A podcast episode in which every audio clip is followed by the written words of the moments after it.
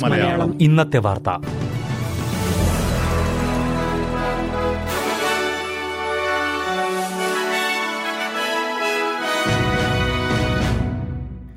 നമസ്കാരം.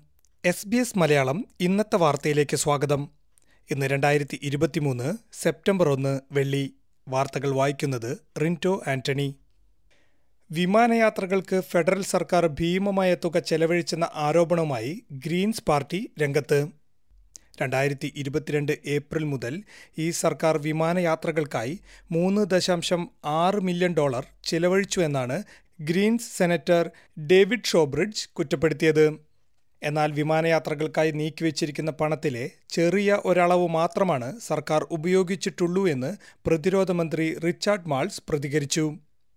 സർക്കാർ ആവശ്യങ്ങൾക്കായി നടത്തിയ യാത്രകളുടെ ചിലവാണ് അതെന്നും സുരക്ഷാ കാരണങ്ങളാൽ കൂടുതൽ വിശദാംശങ്ങൾ നൽകാൻ കഴിയില്ലെന്നും അദ്ദേഹം കൂട്ടിച്ചേർത്തു. ദീർഘനാളത്തേക്ക് മരുന്ന് കഴിക്കുന്ന ഓസ്ട്രേലിയക്കാർക്ക് ആശ്വാസ പദ്ധതിയുമായി ഫെഡറൽ സർക്കാർ. വിട്ടുമാറാത്ത അസുഖങ്ങൾക്കായി ദീർഘനാളത്തേക്ക് മരുന്നുകൾ കഴിക്കുന്നവർക്ക് ഇനി മുതൽ രണ്ടു മാസത്തേക്കുള്ള മരുന്ന് വാങ്ങുമ്പോൾ ഒരു മാസത്തേക്കുള്ള പണം കൊടുത്താൽ മതിയാകും. സെപ്റ്റംബർ ഒന്ന് മുതലാണ് പദ്ധതി നടപ്പിലാക്കുന്നത്. ജീവിത ചെലവ് വർധനവ് മൂലം ബുദ്ധിമുട്ടുന്ന സാധാരണക്കാർക്ക് ഇത് സഹായകരമാകുമെന്ന് ആരോഗ്യമന്ത്രി മാർക്ക് ബട്ട്ലർ പറഞ്ഞു.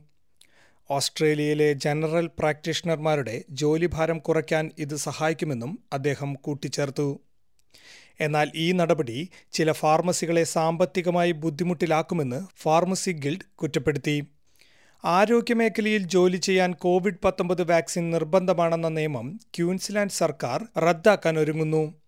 കോവിഡ് പത്തൊമ്പത് പകർച്ചവ്യാധി സമയത്ത് നടപ്പിലാക്കിയ പ്രത്യേക ആരോഗ്യ നിയമമാണ് ഇപ്പോൾ എടുത്തുമാറ്റുന്നത് ഈ നിയമം നടപ്പിലാക്കിയ സമയത്ത് വാക്സിനേഷൻ എടുക്കാത്ത ആയിരത്തി ഒരുന്നൂറ് ആരോഗ്യ പ്രവർത്തകർ ജോലിയിൽ നിന്നും വിട്ടുനിന്നിരുന്നു.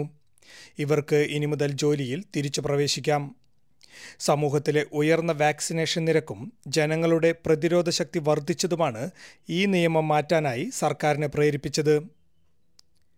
ഓസ്ട്രേലിയൻ കൃഷിഭൂമികൾ വിദേശീയർ വാങ്ങിക്കൂട്ടുന്നതിന്റെ തോത് കുറഞ്ഞതായി റിപ്പോർട്ട്. ഓസ്ട്രേലിയക്കാർ തന്നെ കൃഷിഭൂമികൾ തിരിച്ചു വാങ്ങുന്നതാണ് ഇടിവിന് കാരണം.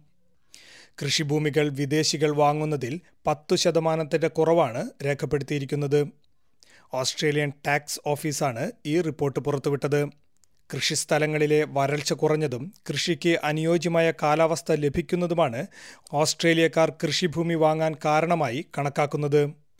ഓസ്ട്രേലിയയിലെ ആദിമവർഗ വോയ്സ് ടു പാർലമെന്റ് റഫറാൻഡത്തിനുള്ള ക്യാമ്പയിൻ പുരോഗമിക്കുന്നു. റഫറാൻഡത്തെ അനുകൂലിക്കുന്നവരും പ്രതികൂലിക്കുന്നവരും വിവിധ സംസ്ഥാനങ്ങളിൽ ഇന്ന് പ്രചാരണം നടത്തി.